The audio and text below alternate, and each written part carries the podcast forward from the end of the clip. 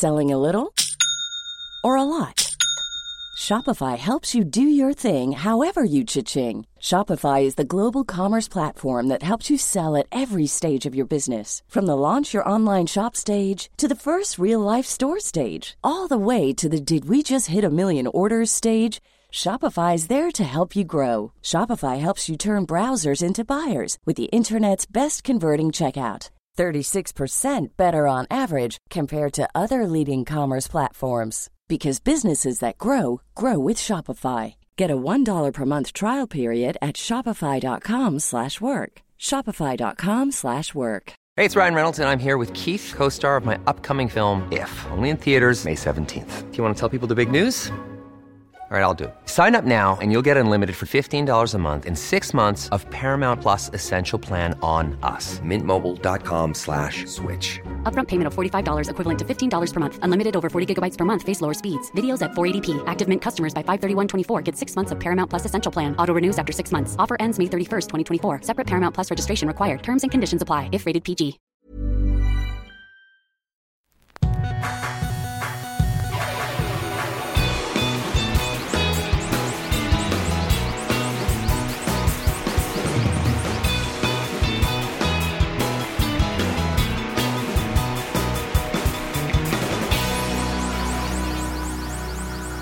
Bienvenidos a Dos Nombres Comunes, episodio 206. Hola. Ayer me sentía mal. Y el fin de semana, Mila también empezó con cuadro, ¿se dice un cuadro de gripa? No he entendido por qué el cuadro. O sea, por qué le dicen cuadro gripal o cuadro sintomático. ¿Será porque eh, esto como que lo que involucra es garganta, oídos y estoy como que pintando un cuadro en mi cara? Es la garganta, oídos, nariz. Creo que el cuadro también se usa en otro tipo de enfermedades o padecimientos. Tengo un cuadro estomacal y no hablo de, abdomen, de, de abdomen marcado, sino... un cuadro, tengo un cuadrito, nada más. No sé, o sea, no, no, no soy médico. No. Ni mucho menos un cirujano. sí. pero, pero creo que el cuadro se usa en diferentes Sí. maneras, en diferentes enfermedades, en diferentes partes del cuerpo. No estoy seguro. Pero estoy. Lo que sí estoy seguro es que tu pensamiento, que es el cuadro Ah, sí, de nariz, boca y oídos, Está mal. está mal. Sí, el cuadro creo que es el proceso en sí de la enfermedad. En inglés, ¿cómo se diría el cuadro? Eh, No digas square. no, no sé. Es algo para los, para los médicos que nos están escuchando. Ok. Mila presentó un cuadro de, de gripa o gripe. ¿Puedes tener gripa sin presentar un cuadro? Ahí no sé. O sea, quisiera yo decir que nunca he tenido un cuadro. Sí. No- Más si que, he tenido gripa. tenemos que dejar el cuadro ya. Eh, entonces Mila se siente mal, mormada, COVID. con tos. No la llevo a hacer la prueba. Creo que era muy innecesario hacer la prueba, pero la llevé a hacerse la prueba. Sale negativa, ella muy contenta. Como que hubo ahí un conflicto entre ella e Ingrid porque Ingrid quería que se tomara el examen. Ella está muy segura que esto no es COVID. No sé cómo podía estar tan segura, siendo que ella tampoco es médica. Eh, pero bueno, entonces estuvo así. Yo me pasé todo el fin de semana con ella. Y luego ayer me empecé a sentir un cuadro. Empecé a sentir un cuadro. Cuando, cuando estás como que para enfermarte, te empiezas a sentirte algo en la garganta, un poco con escalofrío, leve. La semana pasada a mí también me empezó a dar un cuadro. ¿Ves? Un cuadro gargantístico. Ajá. Pero yo ya lo sé spotear al instante. Es más, eh, tuve una cena familiar por cumpleaños de un miembro de mi familia. Y al momento que entré al restaurante, sentí exactamente cuando me empezó a calar la, eh, la garganta, las anginas. Como Porque ya me han dicho doctores, necesitas quitarte las anginas porque te están dando mucha lata. Sí.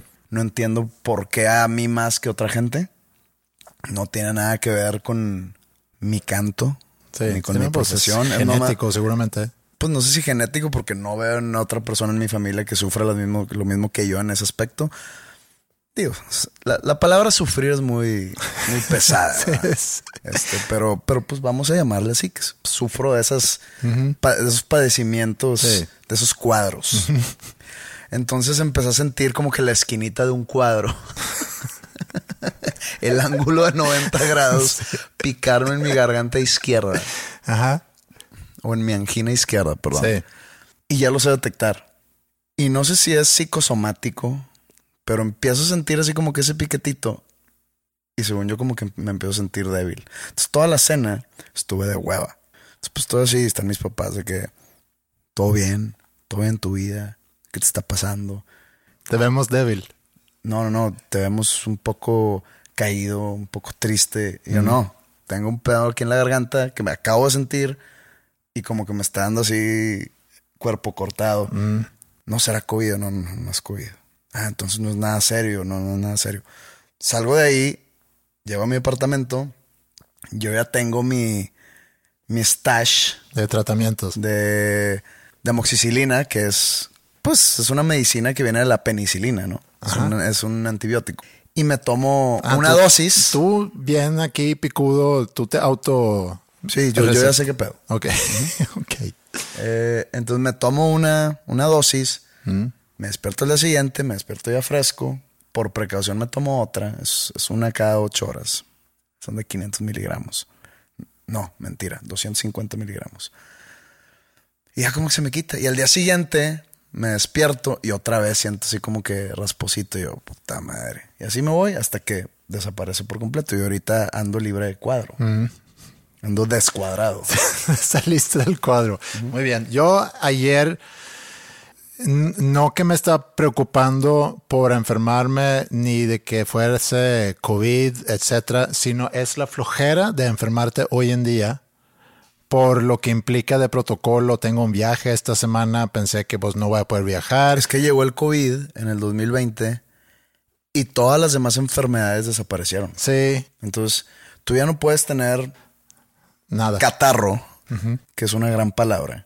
Ya no puedes tener catarro porque la gente, COVID, COVID, no, no vengas, no vengas, COVID. Sí. Güey, si me tengo la nariz tapada, güey. O sea, no, COVID. Oye, si te, si te cayó mal un pollo, Sí, también. si tienes diarrea, COVID, güey. No mames. No, no, no. Sí, está muy estuve complicado. Contigo, estuve contigo antier, ya vale madres. No, güey. O sea, hay enfermedades. No, Sí, sigue habiendo enfermedades. sigue habiendo. Sí. Hasta donde yo me quedé, no se erradicaron no, todas. No, no, no. Bueno, fuera, pero no, no es así. Yo estoy muy, ya, hasta la madre de, y, ni siquiera voy a mencionar el tema de las cubrebocas, que ya no puedo yo con eso. Pero bueno, entonces me sentí mal y ¿Tú crees que si, perdón por interrumpir, ¿tú crees que si dejamos de usar cubrebocas va a haber como que un pico de vuelta? Que seguramente va a haber un pico en enero o algo así. La, la cuarta ola COVID. Eh, yo creo que no. Y sé que hay mucha gente que, que ahorita están cayendo de su silla o de su cama o frenando el carro donde nos estén escuchando. Yo creo que Donde no. te estén escuchando. Yo nomás hice una pregunta. Sí, pero mi sé que puede ser algo contro- controversial decir eso. Yo la verdad, mi opinión muy personal, que no representa la opinión general de este podcast. Gracias por aclarar. Sí, Digo, no, no que yo sea un gran aficionado de portar un cubreboca. Te tira un paro a veces. Cuando estás todo crudo y no quieres que te vea la gente Ah, todo sí. hinchado, pues Sí. te pones el cubreboca y puta. Cuando quieres pasar desapercibido, te pones el cubreboca y los lentes y un hoodie. sí. Y de aquí a que te reconozcan. Puedes abostecer a gusto. Puedo bostezar a gusto. Bostezar, sí, sí, sí. Eh, puedo estar haciendo caras en público. Eh, La única referencia que tengo realmente es Suecia, donde nunca se usó. Y, y no es que les haya ido peor. Al contrario, creo que les ha ido bien. Ya con tanto tiempo, porque hubo un tiempo donde, donde sí hubo mucha, muchos muertos comparado con otros países, pero ahorita no, no va mal comparado con otros países. Según yo, el uso de cubrebocas cubre una ne- necesidad más psicológica Sí. que fisiológica, creo yo. Por ejemplo, lo que platiqué en este podcast hace unos, unas semanas de mi ida al concierto de Manchester Orchestra en la ciudad de Dallas, Texas, Sí. donde eh, acepté que de, de repente me dio miedo estar entre tanta gente, toda la gente destapada, toda la gente como si nada. Y fue mi primer contacto con un tipo de masivo, pues no era masivo, masivo, pero pues había mucha gente sin cubrebocas y sí me entró un tipo de ansiedad de que a la madre y me puse cubrebocas. Y eso me brindó a mí una seguridad psicológica de que así no hay pedo. Sí, Y estoy de creo que es exactamente lo mismo, nomás eh, como que eso brinda más que una protección fisiológica, como una protección psicológica de que Sí. si te lo traes puesto ya estás tranquilo para seguir con tu día a día. Sí, yo creo que es mucho eso. Pero tampoco me quiero meter mucho en esa discusión porque, porque sé que aquí en México es praxis, o sea, aquí es no entras a ningún lugar si no tienes tu cubrebocas, entonces tenemos que jugar según esas reglas y pues no hay de otra. Pero, pero sí eh, estoy muy harto de tener que usarlo. Pero ayer entonces cuando me empecé a sentir mal y como suele pasar, ¿no? Que te empiezas a sentir mal y sabes que gradualmente seguramente te vas a empeorar. Yo tuve el lujo que ayer me podía, después de comer, podía quedarme en mi casa y ya me pude acostar, me bañé, me acosté y me dormí relativamente temprano y hoy me desperté sintiéndome mejor en la garganta. Entonces quiero pensar que no es COVID, no me he hecho la prueba, pero no estoy ahorita presentando síntomas de un cuadro covidístico. Fíjate que el cuadro también se usa cuando es un cuadro de depresión, Ajá. ¿ves? O sea, hay cuadros de, para todo tipo. Pero ¿por qué escogieron esa figura? hay un triángulo, hay un círculo, hay un óvalo. Pero bueno, eh, o sea, podrías tener COVID ahorita me estarás pegando el COVID, sin duda. Sí, puede ser. Y, y mis shows del fin de semana. Hey, ese es, ese es tu problema.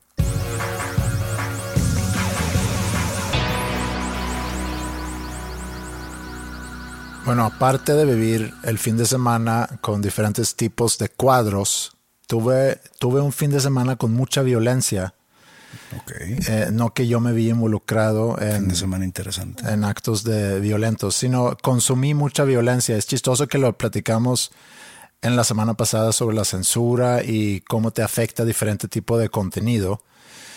Y sí vi mucho contenido muy violento, lo cual tuvo sus consecuencias después, pero bueno, ahorita podemos regresar a eso.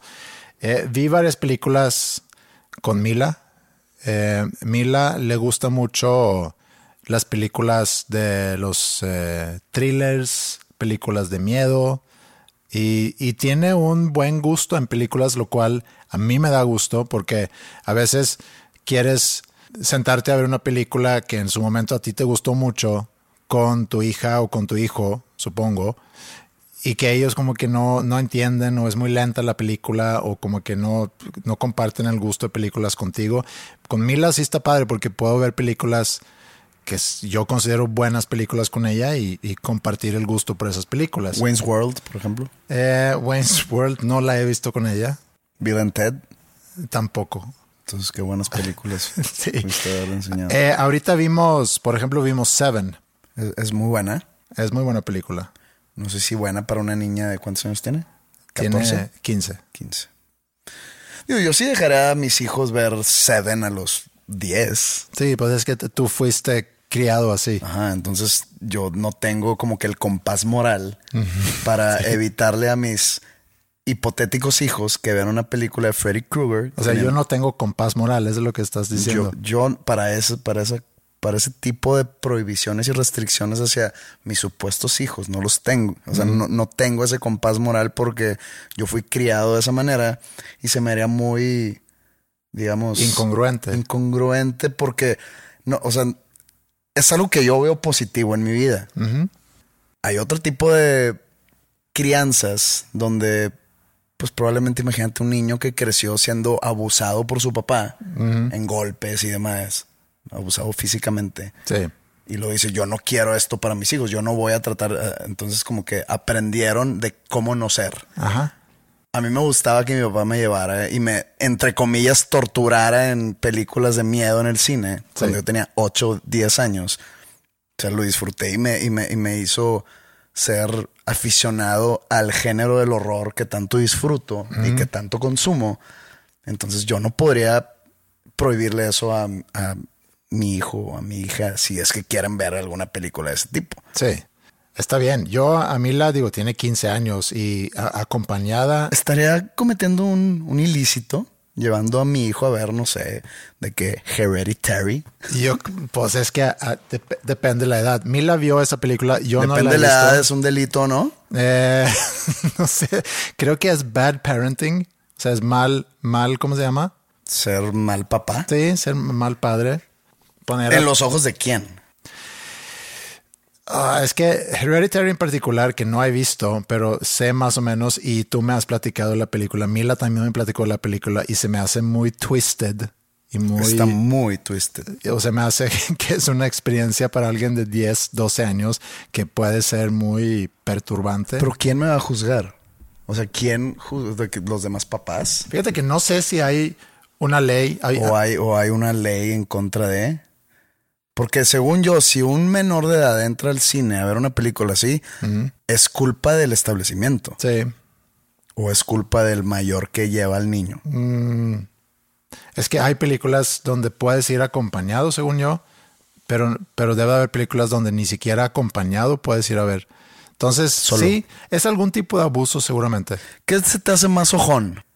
El hombre adulto que llega con un menor de edad a ver una película de Friday the 13 o el hombre adulto que va solo a ver Frozen. ¿Qué se te hace más de que, ah, cabrón, qué está pasando aquí? Pues las dos cosas pudieran... Tengo que decir que el, el mayor que lleva a un niño chiquito, una niña chiquita, a ver a, a Friday the 13th, creo que es más ojón. Como que, ¿para qué? ¿Qué tal si el niño si realmente quiere verla? Es eh, creo que es más plausible eso a, a que un hombre adulto diga, eh, estaba esperando toda mi vida que saliera Frozen, por fin llegó a México, dejé irla a verla solo. Sí. Porque es- nadie me queda acompañado. También está raro, pero mi, mi pregunta aquí es, ¿qué tipo de niño de 10 años realmente quiere consumir ese tipo de películas? Que claramente Esto, no... eh, para los que no están viendo, estás o sea, levantando la nadie, mano. estoy levantando la mano. Sí. Yo, yo me emocionaba cada vez que salía la nueva de Nightmare on Elm Street o de Friday the 13 Sí, a mí, digo, yo soy totalmente opuesto porque a mí me asustaron mucho O las de, las de. Chucky, Child's Play, me acuerdo. Sí. Salió, salieron cuando tenía 8, 9, 10 años. Bueno, la cosa es que Mila eh, ha agarrado gusto por, por ese tipo de películas y películas en general. Eh, consume mucha película. Entonces yo le dije el viernes, oye, veamos una película. Y me dijo que sí. Y le dije, bueno, una película de suspenso que es muy buena, que tengo mucho de no ver, que se llama Seven, y le expliqué más o menos de qué se trata. Vimos el trailer. El trailer de esa película es cuando descubren, creo que es el tercero, que, que para mí es la escena más fuerte, Yo no veo trailers. pero viste la película. Vi la película. Es cuando descubren al... El pecado es... La gula. Sloth, no. Es el, el- gordo que está en la mesa, Ese es el primero. esa es la gula, ¿no? Sí, es la gula. Y luego está... El eh, slot es el que está en la cama, está en la cama, sí. amarrado. Ajá, Está- sí. Que lo mantuvo vivo durante un año. Sí, eso sí está, está muy, muy fuerte. Entonces me dice, híjole, eh, se ve muy fuerte. Le digo, pues va- veamos la película. Eso- esa película tiene una de las frases icónicas de Hollywood, Sí, no lo digas. ¿no? No, porque ahorita lo voy a decir yo. Ah, ¿Por qué? ah, lo que quiero es toda la gloria no, para no, ti. porque tiene que ver con lo que te voy a contar. Eh, si es la misma, creo que sí es la misma. Entonces, yo me duermo. En algún momento estamos sentados en el sofá yo me dormí. Ni me di cuenta que la película se acabó, ni me di cuenta que Mila me dijo, oye, ya se acabó la película, me voy a subir. Te dormiste como abuelito. Sí, tal cual. Me dijo que estaba roncando inclusive. Una hora después baja por mí Mila porque dijo que no podía dormir después de la película, no, no se pudo dormir. Entonces se levantó, bajó y me, y me despertó. Y ya me fui arriba y le pregunté, ¿terminaste la película? Sí, ok. Ya me, ya me fui a dormir. El día siguiente entro a su cuarto y le digo, What's in the box? Gran frase. Gran frase. Gran momento de la película. Sí. Y más si nunca la has visto. Sí.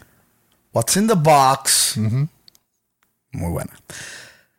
Sí, fue yo creo que de las primeras donde Brad Pitt realmente lució como actor, ¿no?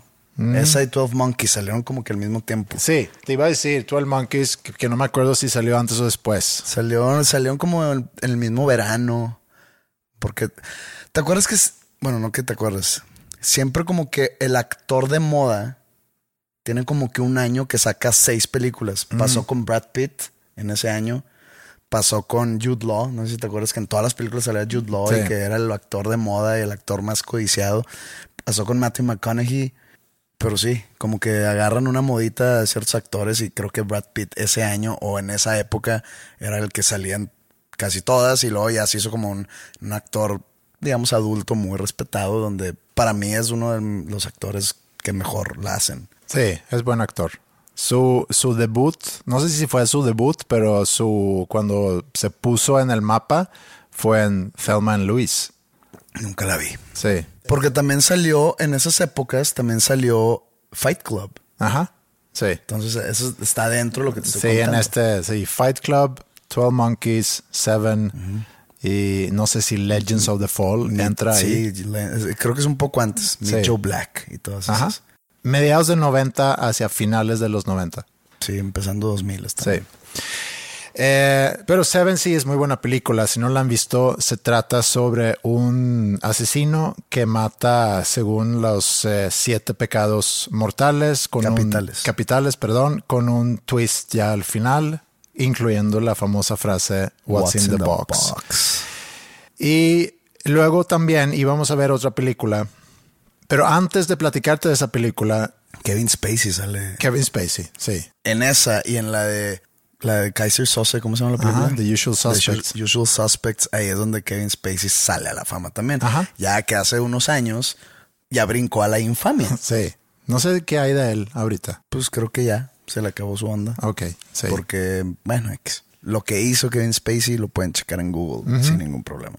Pero al ver películas de miedo, porque habíamos como que analizado algunas opciones para ver películas, y algo que las películas de miedo tienen como un cierto tipo de música.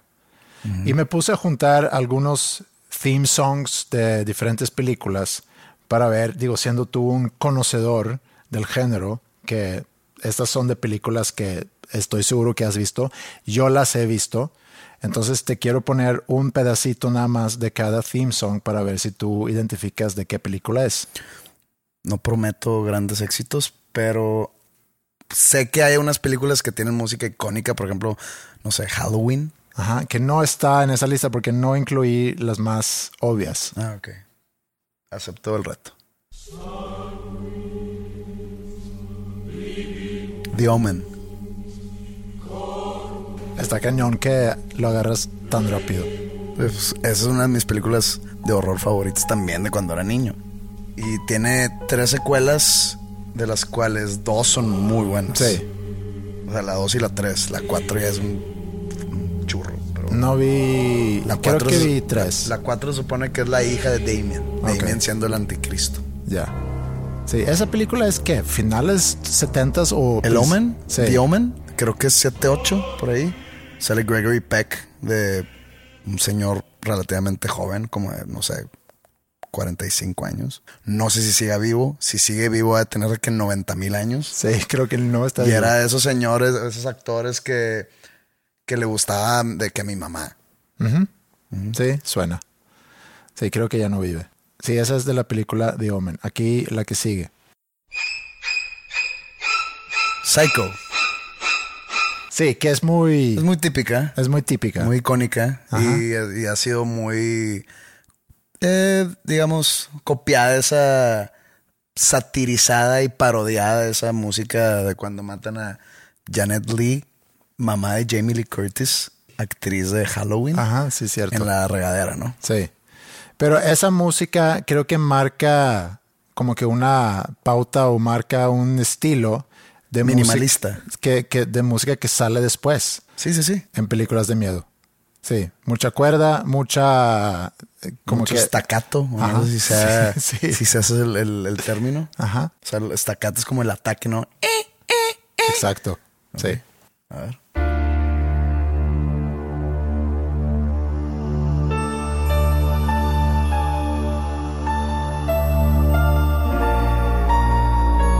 Nightmare on Elm Street. Es, clásica. Sí, es muy clásica esa. Muy clásica. Y tiene esa... Nightmare on Elm Street son las de Freddy Krueger, por Sí, si no. Y esa tiene esa en la en, en la progresión. Escucha, escuchamos un poquito más. Ese cambio. Sí, eso es icónica también. Y también ha sido copiada mil veces. Siguiente. Esta es la única de, de, la- de las canciones que puse aquí que rompe un poco con el esquema. O sea, que no es tanto de miedo. Las otras las identificas claramente como de una película de miedo. Por la oscuridad en su composición. Ajá. Esta no, pero creo que sabes cuál es.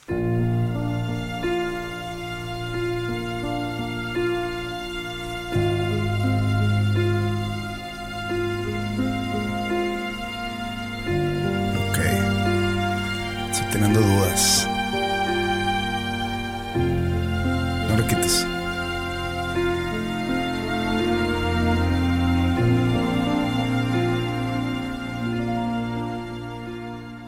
Es lo único que tienes. Sí, es lo único que Pues te voy a es que me sonó la de Twin Peaks, pero pues no es Twin No Peaks. es Twin Peaks. O sea, sé que no es Twin Peaks, pero No. me sonó que haz de cuenta que es el mismo tipo de.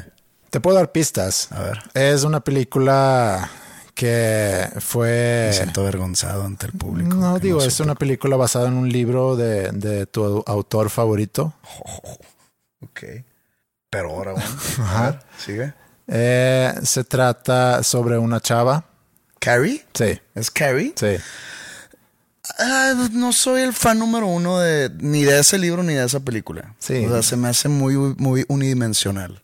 Tanto el personaje de Carrie como en sí la novela y, el- y la película. Pero, ok. Yo no me acuerdo mucho de esa película. Me acuerdo que era una, una chica buleada Muy buleada. y que hubo una escena donde le tiran como que un baldo de sangre de marrano o algo Sí, así. de marrano. Y ella, no sé cuál era su onda, que era Era, tenía poderes telequinéticos. Y su mamá, o sea, lo- la bulleaban en, la- en el colegio porque todo empieza. Digo, no era la más popular, ¿verdad? no era la más social que digamos.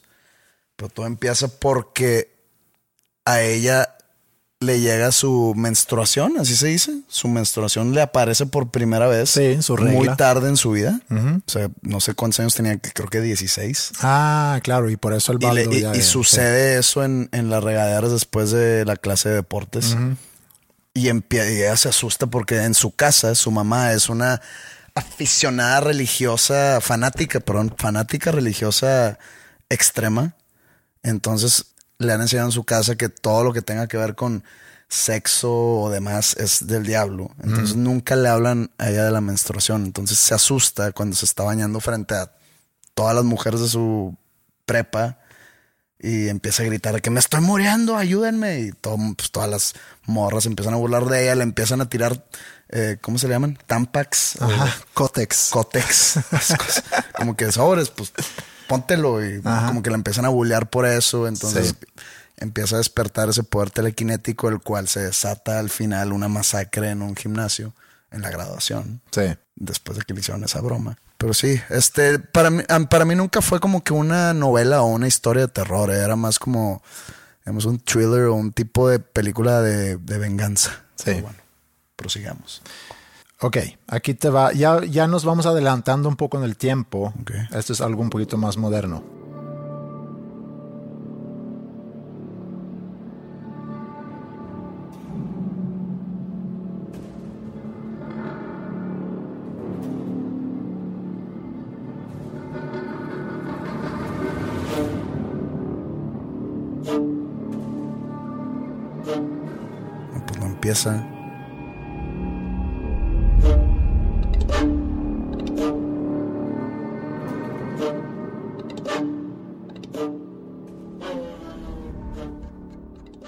Ese tuc, tuc, tuc, tuc, es como el monstruo o es parte de la No hay monstruos en esta película.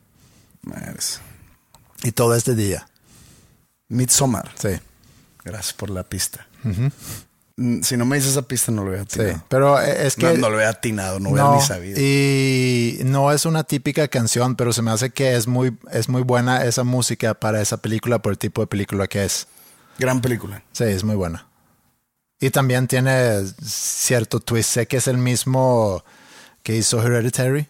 Creo que se fue más al baño en Hereditary, según lo que me han contado. Es muy buena, pero no, no, no le llega a Hereditary. Hereditary sí está muy, muy pasada de lanza. Bueno, y esta última es la película que yo vi el fin de semana con, con Mila. Vimos esta película, a ver si puedes con la canción de la película, que también eso es, según yo, muy inspirado en lo, la primera que escuchamos, que es The Omen, como que trae la misma onda.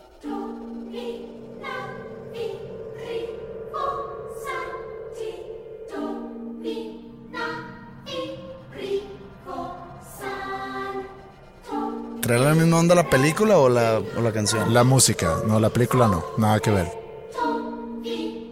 Madres. Me siento un, un estafador. dame, dame pistas. Eh. Empecé muy bien y me caí. Es, es una película, híjole, no me acuerdo cómo se llama el, el director. Peel, Jordan Peele. ajá, ¿Cuál es la de Get Out? no, Us. sí. Terrible. Pinchísima. Ok, qué bueno que lo dices porque de eso quería platicar contigo. Ok. Yo vi esa película y después de haber visto la película me puse a, a leer los reviews porque pensé que debe ser una, un masacre a esa de que, película. De que chance no la entendí bien. Ajá. Algo así. Sí. Pero no, está terrible. O sea, volvió a ser Get Out. Pero súper pirata, súper sin sentido. A mí, a mí no me gustó. Se me hizo demasiado pensada el, el- el- Deja todo el plot. El twist. De que, ay, güey.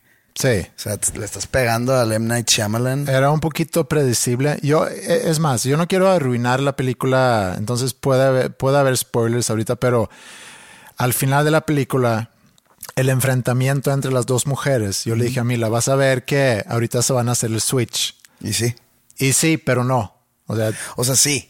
Sí, es exactamente es el twist. Sí. Bueno, el twist en general no, pero el micro switch sí, sí es. O sea, Sí. digo, el micro twist sí es ese switch Sí. entre, las, entre la misma actriz, Ajá. pero con sus dos personajes. No sé, se me hizo como que está muy, muy, muy inspirado en The Village. ¿Viste The Village? No. O sea, no tanto, pero sí como que...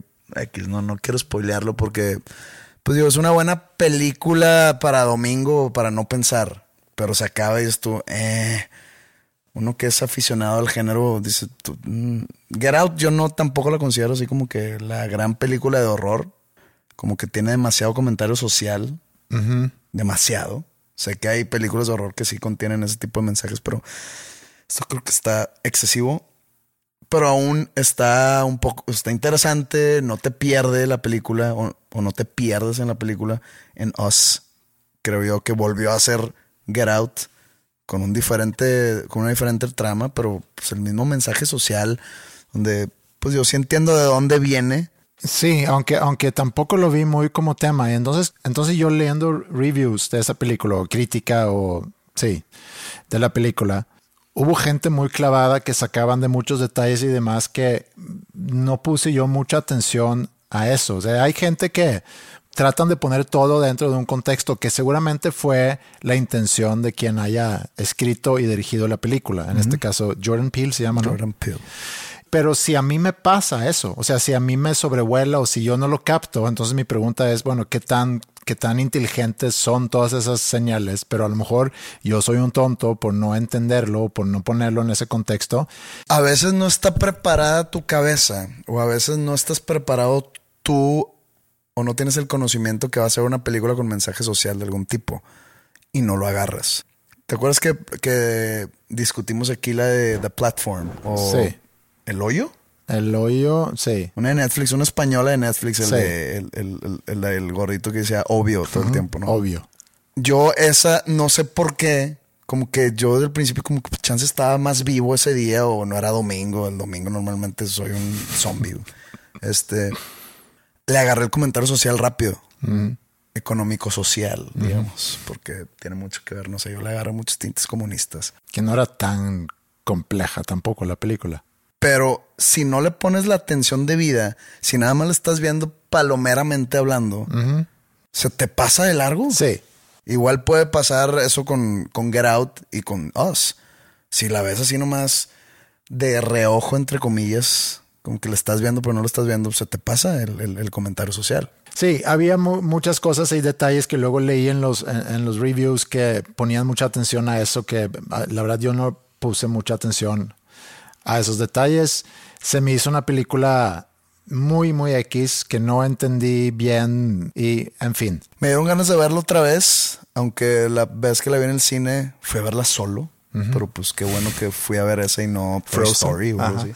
Como que salí muy decepcionado, porque yo iba, yo, yo sí iba con ganas a verla y salí muy decepcionado. Pero me gustaría verla otra vez para ver esos detalles. Por lo que recuerdo, bueno, ella, la actriz, nuestra compatriota Lupita Nyong'o, se me hace, a mí se me hace, se me hace muy guapa ella. Entonces, En esa película. en, en- en general, Ah, Lupita, Guadalupe. Lupita. Ajá. Ya hablamos de, de, de, de- digo, en el episodio 30, hablamos de que cuando la nominan al Oscar, ¿no? Pero no fue por esa película, sí. No, la nominaron por 12 Years a Slave. Ah, No, la mexicana, obvio no es mexicana. Resulta que nació en México por el trabajo de su papá diplomático que era, Ya. o es. Y la, y la entrevista, ¿no? Ya sabes cómo es aquí la prensa mexicana que luego, luego adoptan a alguien para que sea su bandera de representación, aunque y, y le, le preguntan de que tu país México, y que pues no es mi país, jamás he ido. O sea, nací ahí, pero me fui de que a los dos días y no he vuelto. O sea, no sé qué me, qué me estás hablando. Igual pasaba con Mark Sánchez, el quarterback de los New York Jets. De que no, nuestro compatriota y el vato no sabe ni hablar español, de que nunca había venido a México, cosas así que soy más mexicano yo que ellos dos juntos. sin duda. Pero sí, este, ella, ella me gusta y entonces me gustó verla en, en la pantalla. Aunque no, no es como que veo sus películas, ¿verdad?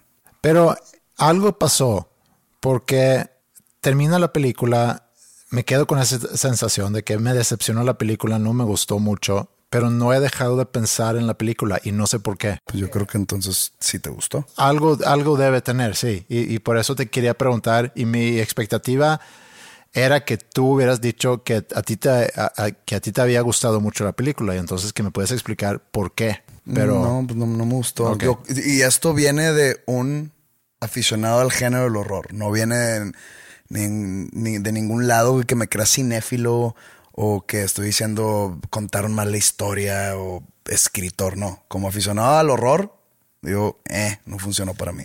Sí, y luego, bueno, vi esa película con Mila y luego me chuté toda la nueva temporada, o sea, binge a todo lo que da, de, de Narcos, México. Yo sé que tú no has visto ni te interesa mucho ver. Eh, no, no veo narconovelas, una disculpa. Sí, bueno, yo vi la nueva temporada y también es muy, obviamente, violento. Entonces vi mucha violencia este fin de semana y el, el ver el Narcos, que cuando hablo, por ejemplo, con, con amigos en Suecia y me preguntan, bueno, e- esa Narcos, porque obviamente sale en Netflix allá también, y les digo, ¿saben qué? Creo que es un buen, es un buen documento histórico. y Yo sé que es ficción, pero basado. ficción? Pues es ficción, pero basado en hechos. O sea, salen, salen personajes reales. Sí, pues salen presidentes y salen los narcotraficantes, y los líderes de los, Los diferentes capos. cárteles, los capos, etcétera. Y, y lo que sí es como que triste al, al ver esa serie es que no hay ni buenos ni malos. O sea, todos están Todos ven por sí mismos. y todos están en lo mismo, de diferentes maneras, ¿no? Eh, entonces sí es muy, muy triste. Y también hay un personaje ahí que representa la DEA, que es el Drug Enforcement Agency en Estados Unidos, los que, los que van tras el, el narco, los que van tras las drogas. Y, y me puse a pensar qué triste trabajo han de tener. O sea, que nunca van a ganar y nunca pueden ganar Nunca se va a acabar. y nunca se va a acabar. Pero sí, vi Seven, vi Us, vi la nueva temporada de Narcos y con razón tuve pesadillas la noche entre domingo y lunes.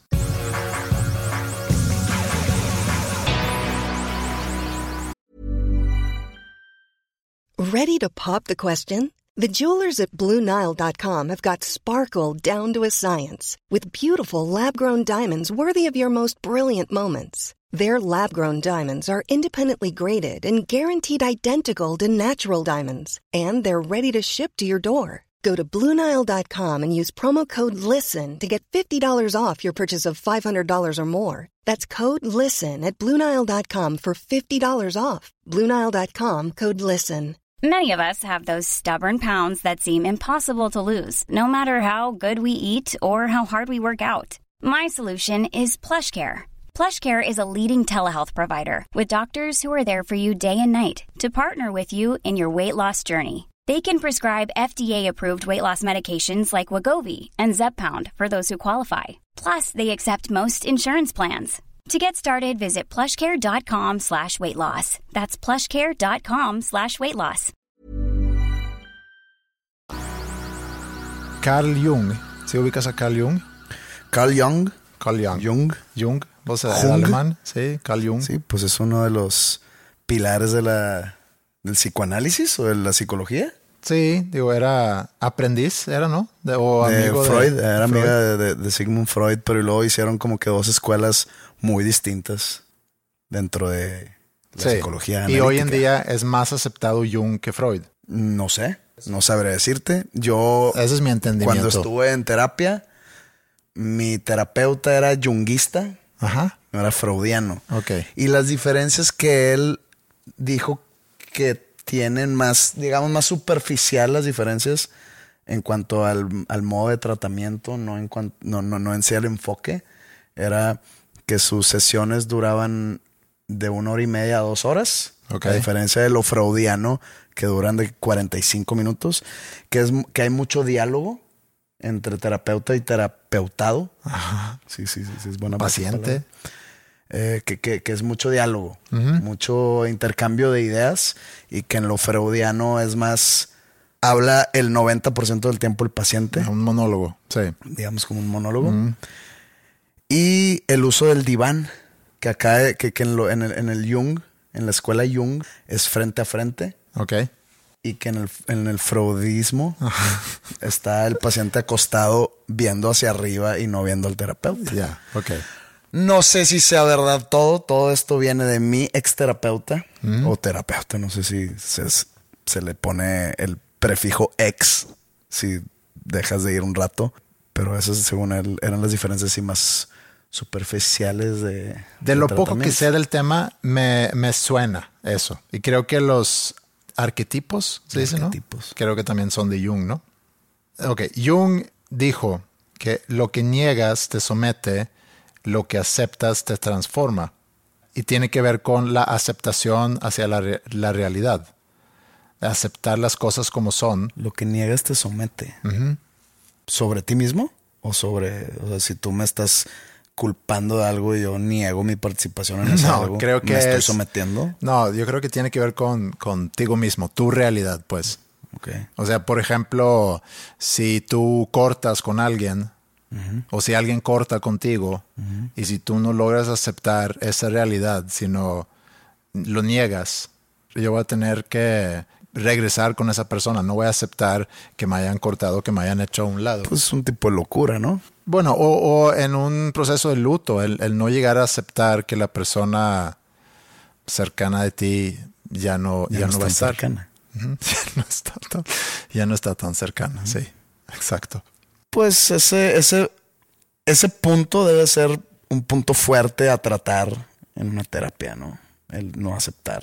Sí, pero lo pensé no hace mucho y luego me topé con eso que había dicho Jung, porque una persona que conozco eh, tiene un familiar que ha estado enfermo y en su momento hubo mucho proceso de arreglar cosas, de conseguir eh, tratamientos, de conseguir médicos, temas de seguro, un, un chorro de cosas en algún momento esa persona ya se encontraba bajo el tratamiento en un hospital y, y, la persona me dijo, es que ya no hay más que yo pueda hacer.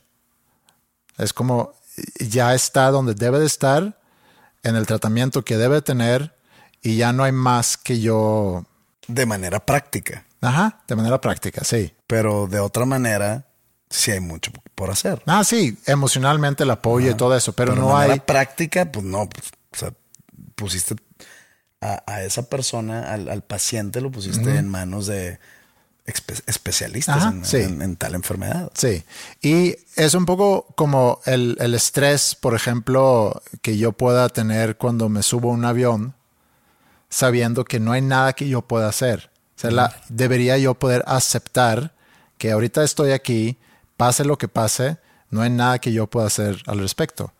Y es un poco como el caso de mi amigo que tiene que decir, ya no hay nada que yo pueda hacer. Ya aseguré que esté donde esté y donde debe de estar, eh, con la atención que debe tener, y ya no hay nada más que yo pueda hacer más que el apoyo moral y lo que tú quieras, el apoyo emocional. Y, es esa aceptación de hay cosas que ya no puedo controlar o donde ya no puedo ajustar o influenciar, sino ya nada más me queda aceptar. Y como dicen los, Los que saben, o las personas con fe, si no sé si lo quieres poner en, en- o sea, los que no saben. pues los que tienen fe, los que creen, dicen es poner las cosas en manos de Dios, que siempre se me ha hecho muy, Muy, derro- muy derrotista. no, al contrario, o sea, qué, qué buen recurso tener eso, decir, ya está en manos de es Dios. como un hack. Es un life hack. Es un hack, Sí. sin duda. O sea, es como. Es como cuando estás ansioso y te tomas un ribotril. Hackeaste tu ansiedad. Ajá, sí. Pero a costa de qué? En que en algún momento, si lo haces muy seguido, te vas a convertir en un adicto. Ajá. Igual acá. A costa de que estás poniéndote en manos de Dios en cada problema que tienes, te vas a hacer un inútil. Porque no vas a hacer tú nada práctico para salir de algún problema o alguna situación, sino siempre lo vas a poner en manos de Dios. Y si te salen las cosas bien o si te salen de la manera que no quieres, siempre va a ser es que Dios trabaja de maneras misteriosas. Y esto, este, los tiempos de Dios son perfectos y esta es la voluntad de Dios, sea cual sea, tengo que aceptarla y tengo que agradecerle por no, ponte, pon tú a hacer lo que realmente está, en- o sea, no que realmente está en tus manos, porque haz algo al respecto. Sí, pero creo que lo estamos agarrando desde diferentes ángulos. Sí entiendo lo que estás diciendo tú, que, que sí, sin duda, hay gente que opera de esa manera, que, que lo usan como un pretexto, como una excusa para no tener que hacer lo que le corresponde hacer. Yo lo veo más como un hack en el sentido, yo también quisiera poder llegar a tener esa aceptación ante el, el todo y decir, ya hice todo lo que, lo que me corresponde hacer. Y tengo que aceptar que hay cosas que no puedo controlar. Como, como es la oración esa Sí, que, sí, sí. que aquí lo apunté cuál de la serenidad, ¿no? Dame fuerza, dame serenidad y dame sabiduría para diferenciar entre una y otra. Bueno, como lo tengo aquí, puedo leer cómo es. que quiero decir que, que, sí, sabes más o menos, sí sabes más o menos. Dios, Dios concédenos la serenidad para aceptar todo lo que no podemos cambiar, valor para cambiar lo que podemos y la sabiduría para reconocer la diferencia. Que es un gran hack. En diferencia a eso, no es de pedirle a Dios esa serenidad o esa sabiduría, es nada más tú tener esa serenidad o encontrarla en- dentro de ti, de saber, oye, esto está fuera de mi alcance. Por ejemplo, todo el tema del COVID no me causó estrés porque yo estoy de una manera entrenado de que si hay algo que me está que, que me está causando a mí un agravio, no tengo yo el poder ni nada, no tengo nada al alcance para cambiar esa situación, como que re- raramente no me estresa. Digo, dentro de lo que me ha pasado hasta el momento. Sí. No sé si ya, si, si me encuentro alguna enfermedad y pues ya no tengo yo control ahí, pues chance sí me voy a estresar porque pues está mi vida en peligro. Sí. Pero en, en el tema COVID, dije, pues güey, lo- todo lo que yo pueda hacer no va a cambiar esto. Esto está sucediendo en todo el mundo. Sí. Entonces como que encuentras esa serenidad dentro de ti por medio de no sé si es madurez o, o experiencia o no sé. Y luego cuál es el valor para así cambiar lo, lo que sí está a mi alcance, Sí. pues simplemente ponerte a jalar o ponerte a, valga la redundancia, a cambiar, a tratar de cambiar lo que está a tu alcance y sabiduría para reconocer una y otra, pues no creo que se necesite tanta sabiduría para decir, el COVID no lo voy a cambiar, pero ¿qué puedo hacer para pues combatir un poco lo que está a mi alrededor?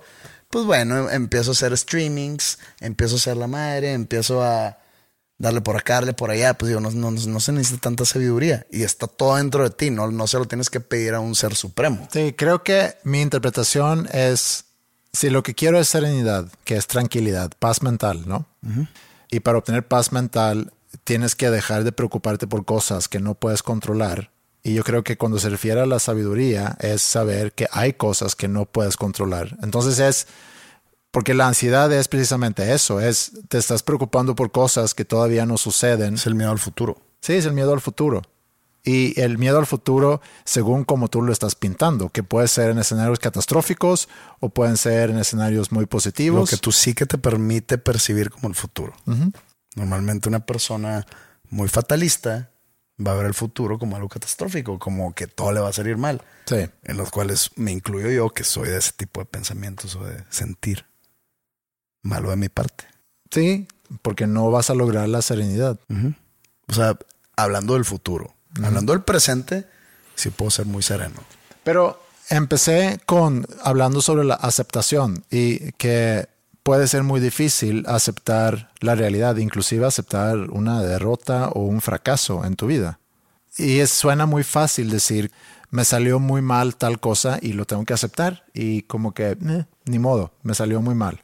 Digo, es difícil aceptar que las cosas nos salen mal. Yo creo que también es parte de una madurez y parte de una experiencia. El, el decir, no pasa nada, aceptar un fracaso y contar de ese fracaso, porque si llegas a ese punto, quiere decir que tienes mucho que aprender de los errores y que para llegar a un tipo de éxito en cualquier área, tienes que tropezar varias veces para llegar a ese éxito. No puedes tener puro éxito. Yo creo que el ser humano en general tiene miedo al, al fracaso. Digo, es normal tener miedo al fracaso, y hay diferentes tipos de fracasos. Hay que tener la serenidad para saber aprender de esos fracasos y saber que son necesarios para progresar y trascender. Necesitas abrazar esos fracasos como parte de tu crecimiento. Pero, por ejemplo, en tu caso, ¿qué podría llegar a ser un gran fracaso? Que un álbum mío a nadie le guste. Que eh, anuncie algún show importante y no vaya ni el 20% del aforo. Que a grandes artistas en algún momento le, le ha pasado. Yo creo que a la gran mayoría de los artistas de trayectoria larga han pasado por esos lumps. Yo he pasado por esos, por esos baches. Y sabes que no pasó nada. Y no pasa nada. Le o sea, le- te, te clavas para hacer las cosas mejores y, eh, y encuentras esa luz, si lo quieres llamar de esa manera. Encuentras ese camino correcto y de repente aprendiendo de tus fracasos, aprendiendo qué hiciste mal al momento de llegar a ese bache, hacer las cosas diferentes. Sí. También hay, hay un dicho que no acabo de entender y de hecho no estoy de acuerdo con, con una de las palabras del dicho. No, no sé si sea un dicho o si sea un mantra o no sé. Eso de... eh, la definición de locura es hacer lo mismo esperando resultados diferentes. Pues no creo que es, o sea, si es, si es verdad eso de que si, si haces lo mismo y lo mismo y lo mismo, no puedes esperar resultados diferentes. Eso sí estoy de acuerdo. Que sea eso el- la definición de locura, mm, creo que no. Eh, Es, es como que llevarlo muy lejos, según sí, tú. pero pues así es el dicho. Mm, sí. Eh, y, y eso es como que una parte fundamental de lo que estamos hablando. Si caes en un bache y sigues haciendo lo mismo que te hizo caer en ese bache, pues no vas a salir de él. sí. Sí. Entonces necesitas hacer las cosas diferentes. Y eso es la parte de, las lecciones que te dan los errores y fracasos.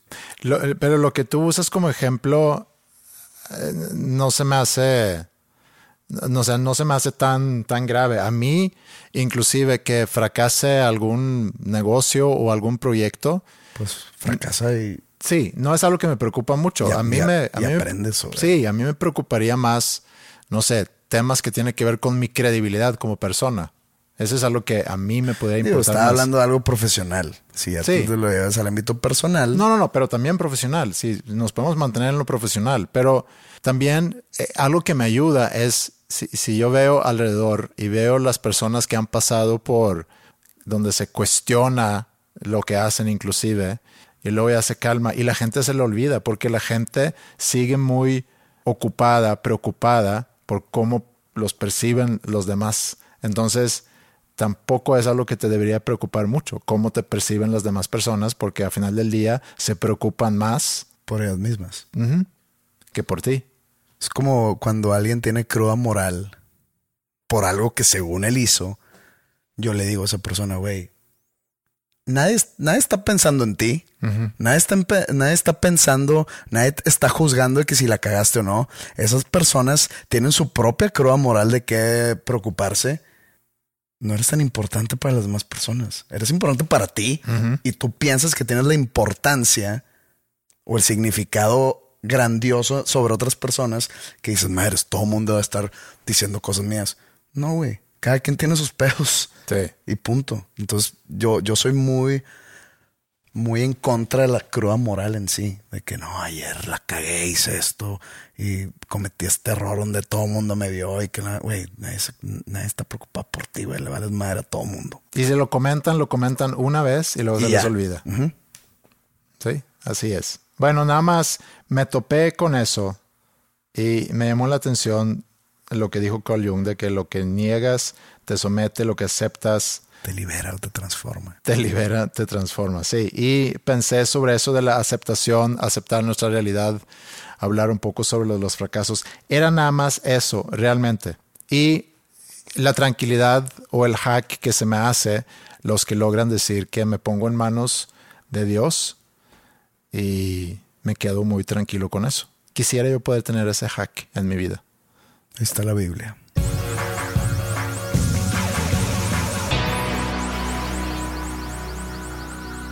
Hablé con mi mamá el fin de semana y ah, nos había mandado fotos de un gato que estaba cuidando durante el fin de semana. Yo crecí con gatos en la casa, mi mamá lleva años sin gatos, eh, porque el último ya se murió hace varios años, en su momento tenía tres, y desde entonces ha dicho que quiere volver a tener gatos, pero no se ha animado por, porque si quiere viajar, con quién se va a quedar el gato, etc. Este fin de semana... Los gatos querrán tener dueño. No, pero sí quieren tener un, un donde vivir. O sea, básicamente son como esclavos. No, te- no, no, te- sí, o sea, tú te conviertes en un esclavo del gato, no tanto como... Pero el gato no quieren estar ahí. No, el gato sí quiere estar ahí porque ahí puede dormir, ahí puede comer, alguien que lo cuida, eso sí lo Y quiere. el gato no te da nada de regreso. No, no te da nada de regreso. El perro, por más que también necesite alimento y refugio y etcétera, Te da amor. Te da, pues, no amor, Un cariño o... te da compañía, ahí está. Y te protege. Pues no, si es un French Poodle no te va a proteger, No, bueno, hay perros que sí. pero te da algo a cambio que tú usas muy a tu favor. No sé, el gato El también gato te, no, da, el gato ahí está y te da compañía. no quiere estar contigo el gato, la neta. No, sí, a veces sí quiere estar contigo, pero es cuando, cuando él o cuando ella quiera. Bueno, tú eres el gatero aquí. Sí. Digo, tengo varios, tengo experiencia en el tema. Sí. Pero entonces hablo con mi mamá y me dice, sí, cuidé un gato ese fin de semana y le pregunté un poco cómo, cómo había estado la experiencia y me dice, no, tuvo muy padre otra vez tener un gato y me seguía por todos lados, era muy cariñoso ese gato. Y me dice, a la hora que me lo habían dejado, subió una, una ventana y tumbó un, como que una escultura que ella tenía ahí y se rompió la escultura. Y me dice, no quise llamar a la persona, al dueño o a la dueña del gato para decirle porque no quería arruinarle su fin de semana. Y yo, pues obvio, porque ¿por qué llamarías para decirle eso? Y me dice, entonces sí se lo dije cuando regresó. Y yo, ¿pero por qué? No, pues sí se lo quise decir. Y me quedé pensando mucho en eso y le dije a mi mamá, a ver, ¿Qué, qué, qué hicieron? ¿Regañaron al gato? sí, ay, ¿Le sigo prohibieron al gato ya no tirar esculturas? o Sigo está? pensando en eso y de hecho hoy le mandé un mensaje a mi mamá diciendo, oye, sigo pensando en esa, eso es lo que me contaste del gato. Le dije, ¿tú crees que a ella le sirve de algo esa información? Pues no sé, ¿qué te dijo? No, me dijo que qué pena, me da mucha pena. Y yo le dije, o sea, mi mamá le dijo a esa persona, sí, a mí también me hubiera dado pena, pero no hay nada que se pueda hacer al respecto. O sea, son cosas que pasan. Y yo, si son cosas que pasan, ¿por qué le tienes que decir? O sea, ella ya probablemente nunca te va a regresar el gato porque el gato llegó a tu casa a arruinar una, no sé, una escultura que tú tienes ahí, que tampoco es la gran escultura sea, no es algo que vale cientos de miles de dólares que tienes ahí. Aparte, le dije, tú has tenido gatos, ¿no? Tú sabes que los gatos de repente se trepan y les gusta mucho tirar cosas. A lo mejor deberías haber guardado esas cosas para que no, a lo mejor fue tu culpa, no culpa del gato. Pero bueno. No, es culpa del gato, pero no es culpa del dueño del gato que no está. No. Y me quedé pensando en, a ver, tenemos que decir todas esas cosas. O sea, hay cosas que que no tenemos que compartir con otras personas porque no agrega absolutamente nada a sus vidas. Depende de la confianza entre esas dos personas. O sea, si tú me dices, oye, ¿me puedes eh, cuidar mi gato que me voy a ir a Suecia durante dos semanas? Y digo que sí, y tu gato me hace un desmadre, obviamente te voy a decir, porque tengo la confianza de decírtelo, de que quizá tu pinche gato, no lo que volver a ver en mi vida, me arruinó todo mi X o Y, lo que me haya arruinado Obviamente no te lo va a cobrar porque pues no es tu culpa, es culpa de tu gato y pues no hay, no hay transferencia de culpa ahí, ¿verdad? Pero sí te diría, si tú fueras un vecino mío con el que casi no hablo y yo por X o Y razón acepté la responsabilidad de cuidar tu gato, pues hay chance y no te diría porque pues no hay tanta confianza nomás. Pues no quiero volver a saber tu gato jamás. Sí, pero lo podemos también traducir a otras cosas. Es como si tú en confianza me preguntas, oye, no sé, me compré una gorra nueva, ¿te gusta? Y si hay confianza, pues yo te diría, pues no, no se te ve tan bien. Ajá. pero esa es información que a lo mejor te sirve porque me pediste la opinión. Porque si yo te pido una opinión real es porque me interesa que me digas la verdad. Si se me ve bien la gorra y tú me dices, la neta no me gusta cómo se te ve y yo ya sabré qué hacer con esa información. Eh, sí, el intercambiar música, por ejemplo, que está en su proceso de composición. Sí, eso es, es un tema sensible que no Pero si te pido tu opinión es por algo. Sí. Si no, pues qué hueva que tú digas, está con madre todo. De repente sí hay varias canciones seguidas que me dicen que están con madre todas y yo de ahí sí empiezo a que mm, este güey no me está diciendo la verdad. Ah, tengo que ser más crítico. No, tienes que decir la verdad. Bueno, Nada más era eso. Y lo ligué un poco con eh, lo que te dije, ¿no? Que había visto la serie de Narcos el, fin de semana. Todo eso lo que pasa a ese nivel, a, nivel país, con gobierno y con presidentes y con gobernadores y con eh, hombres de negocio de mucho dinero, pasa todo eso que nosotros realmente pues nunca nos enteramos de eso. Podemos sospechar de que está pasando todo eso, pero nunca nos enteramos. Y tampoco tenemos quizá por qué enterarnos porque no hay mucho que podemos hacer al respecto. Ahí entra lo de la aceptación, que tenemos que aceptar que esa es la realidad. No hay nada que podemos nosotros hacer al respecto. Pues lo que puedes hacer es si te incomoda el lugar donde vives, no, no es para ti esta, esta aseveración, sino lo digo en general si tanto te incomoda dónde vives y cómo se manejan las autoridades con el narcotráfico, con el crimen organizado, pues cámbiate de país. Eso es lo que puedes hacer, porque cambiar ese problema no lo vas a lograr. No, no, ni ellos mismos van a poder. Y bueno, eso es eh, referente a la aceptación. Yo creo que es un buen mensaje. Tenemos que aceptar las cosas como son, y agarrar el valor para cambiar las cosas que sí podemos cambiar. La moraleja de la semana. La moraleja de la semana. Y nos vemos en León entonces, hoy en la noche. Ayer. Ayer en León. Hoy en León. Hoy en León. Sábado ¿Vas a estar presente? Sí. Ayer estuviste presente. Ayer estuve Hoy vas a estar presente. Sí. Y mañana yo me voy a Guadalajara y tú estás a Monterrey. Sí. Y ustedes espero que nos acompañen nuevamente en la próxima semana en el próximo episodio de Dos Nombres Comunes. Está en nuestras redes, está el mail podcast.dosnombrescomunes.com. Siempre es muy grato leer lo que piensan de lo que hacemos. Cuídense mucho, tengan un buen fin de semana. Y pasen la voz porque estamos como en el lugar 109 o así. ¿Dónde Porque que no me llevas contigo, que la luna se llena, salen las brujas y ya es noche buena otra vez.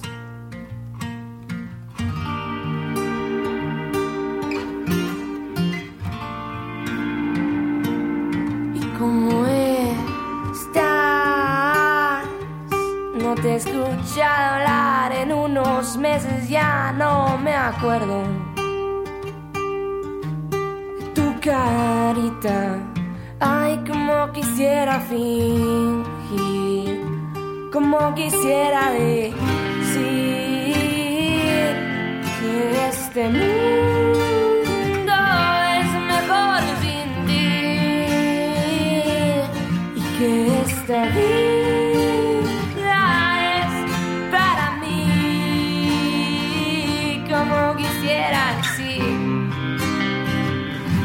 quisiera fingir.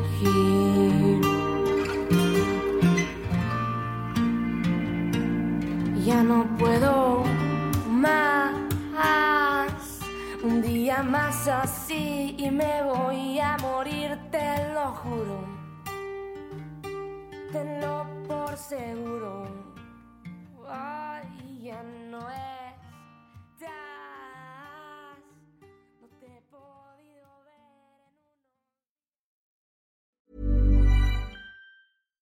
If you're looking for plump lips that last, you need to know about Juvederm lip fillers. With Juvederm Volbella XC and Juvederm Ultra XC, your lip look, whether it's subtle or bold, can last up to one full year with optimal treatment and no additional maintenance. Find a licensed specialist and see if it's right for you at juvederm.com today. That's J U V E D E R M.com. Add fullness to lips in adults over 21 with Juvederm Volbella XC or Juvederm Ultra XC. Do not use if you have severe allergies or a history of severe allergic reactions, or if you're allergic to lidocaine or the proteins used in Juvederm. Tell your doctor if you have a history of scarring or taking medicines that decrease the body's immune response or that can prolong bleeding. Common side effects include injection site redness, swelling, pain, tenderness, firmness, lumps, bumps, bruising, discoloration, or itching. As with all fillers, there's a rare risk of unintentional injection into a blood vessel, which can cause vision abnormalities, blindness, stroke, temporary scabs, or scarring. For full important safety information, visit juvederm.com.